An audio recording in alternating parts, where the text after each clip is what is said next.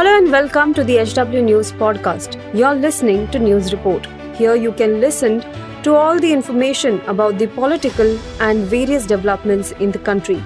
Follow this podcast now to stay updated. At HW News, we have been delivering news that matters to you.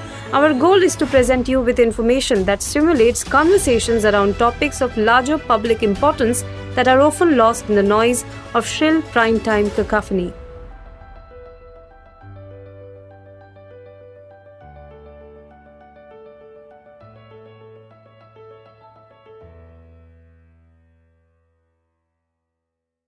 नमस्कार दोस्तों, आप देख रहे हैं H W news और मेरा नाम है सुन कनौजिया। बीती रात दिल्ली के जंतर मंतर पर पुलिस और पहलवानों के बीच हुई झड़प के बाद विपक्ष की लगभग सभी पार्टियाँ पहलवानों के समर्थन में उतर आई हैं। सभी पार्टियों ने पहलवानों का समर्थन करते हुए केंद्र की सत्ताधारी बीजेपी पर हमला किया है। आइए आपको बताते हैं कि कौन सी पार्टी और नेता ने क्या कहा है। लेकिन उसके पहले मेरी आपसे अपील है कि आप इस वीडियो को बड़े पैमाने पर शेयर करें।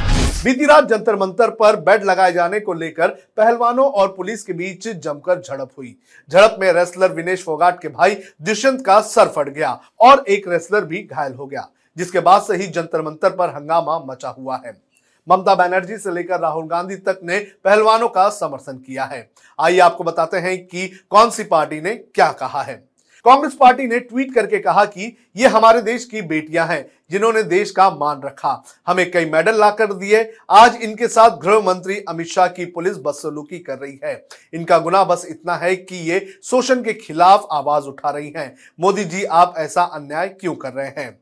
कांग्रेस के पूर्व अध्यक्ष राहुल गांधी ने खिलाड़ियों के एक वीडियो को ट्वीट किया और उन्होंने ट्वीट करते हुए लिखा कि देश के खिलाड़ियों के साथ ऐसा बर्ताव शर्मनाक है। बेटी बचाओ, बस ढोंग है। असल में भाजपा भारत की बेटियों पर अत्याचार करने से कभी पीछे नहीं हटी।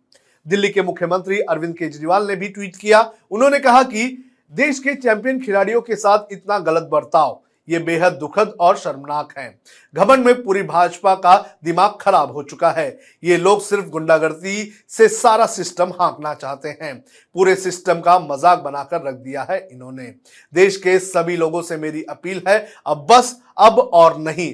भाजपा की गुंडागर्दी बर्दाश्त मत करो। भाजपा को उखाड़ने के साथ अब इन्हें भगाने का वक्त भी आ चुका है। ममता बनर्जी ने एक प्रेस कॉन्फ्रेंस कर के जो जंतर मंतर पर हुआ, उसको लेकर नाराज़गी जताई। किसान नेता राकेश टिकेत ने भी इस पूरे मामले पर अपना पक्ष रखा। उन्होंने कहा कि पहलवानों के धरने पर दिल्ली पुलिस की बसलू की बर्दाश्त नहीं की जाएगी। केंद्र सरकार तुरंत संज्ञान ले, पूरा देश न्याय की इस लड़ाई में पहलवानों के साथ है। भीम आर्मी के मुखिया चंद्रशेखर आज़ाद ने कहा कि आंदोलन को बदनाम नहीं कर पाए तो अब लाठियों से उनके हौसलों को तोड़ना चाहती है आपकी पुलिस। लेकिन याद रहे कि इन बेटियों के साथ पूरा देश खड़ा है।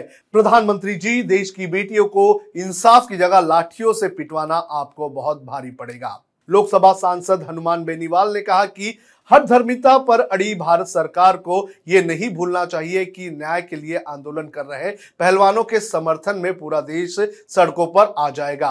पहलवानों के साथ बदसलूकी करने वाले दोषी पुलिसकर्मियों को तत्काल निलंबित किया जाना चाहिए। तो इस तरह से जो विपक्षी पार्टियाँ हैं, वो पहलवानों के समर्थन में उतर चुकी है।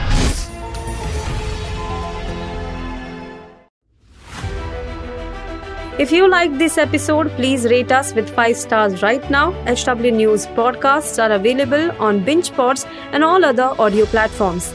Also, don't miss to check out editorial with Sujit Nair from the House of HW News podcast and we are sure you will love it too.